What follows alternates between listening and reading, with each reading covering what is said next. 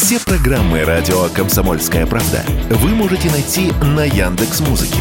Ищите раздел вашей любимой передачи и подписывайтесь, чтобы не пропустить новый выпуск. Радио КП на Яндекс Музыке. Это удобно, просто и всегда интересно.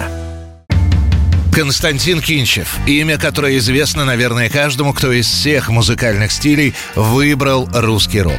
И для всех Кинчев разный бунтарь, борец с системой, анархист, монархист, голос поколения, образец для подражания.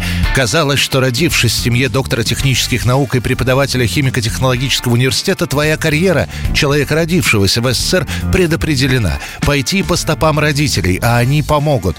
Но Константин в 15 лет в пионерском лагере услышит Black Sabbath, и все. Музыка станет смыслом жизни. Он покупает пластинки, старается достать все на тот момент запрещенное. Позже свои музыкальные пристрастия Кинчев изложит в песне «Меломан». Другой сосед, но ночью я отвлекся О чем я отвлек? Ладно, разберемся Ну, значит, так Black Sabbath, Nazareth Led Zeppelin, The Purple, Юрахива, группа Slay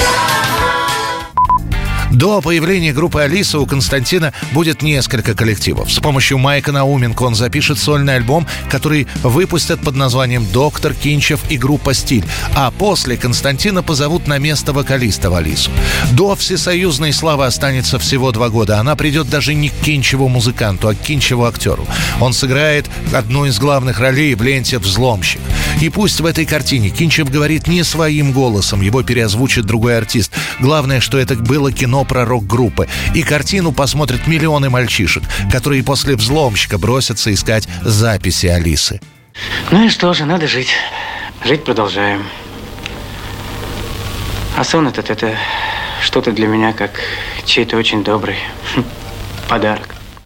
Это будет золотое время Алисы. На каждом альбоме хит на хите. Поклонников становится все больше и все больше на них значков с буквой А. Это армия Алисы или Алисаманы, которые во время концертов вместе с Кинчевым поют «Мое поколение», аэробика, тоталитарный рэп, театр теней. Все в наших руках. И, конечно, красное на черном. Красное на черном.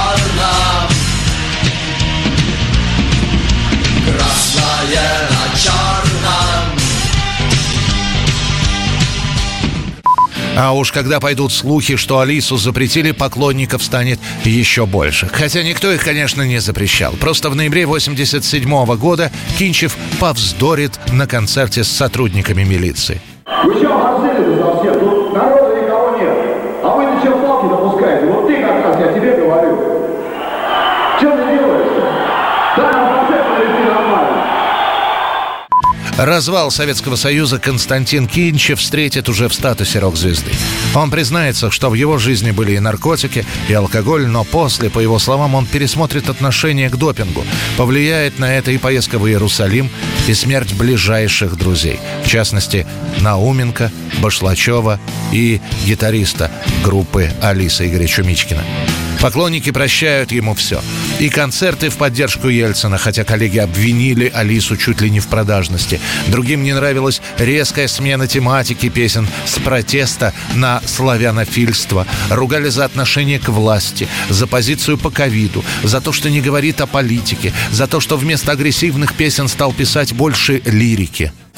Там, где вода, рисует на земле круги, ты слышишь, слышишь шаги, идет дождь Кинчев ни с кем не будет спорить. Он продолжает работать, писать песни, хотя после перенесенного в 16 году инфаркта признается, что скакать по сцене, как раньше, не получится. И тем не менее, когда на афишах сообщается, что будет играть Алиса, Алиса дает концерт, почти гарантированно. За пару недель до концертов на этих же афишах появляется наклеенная надпись «Все билеты проданы». А это значит, что они по-прежнему вместе. Кинчев и поклонники.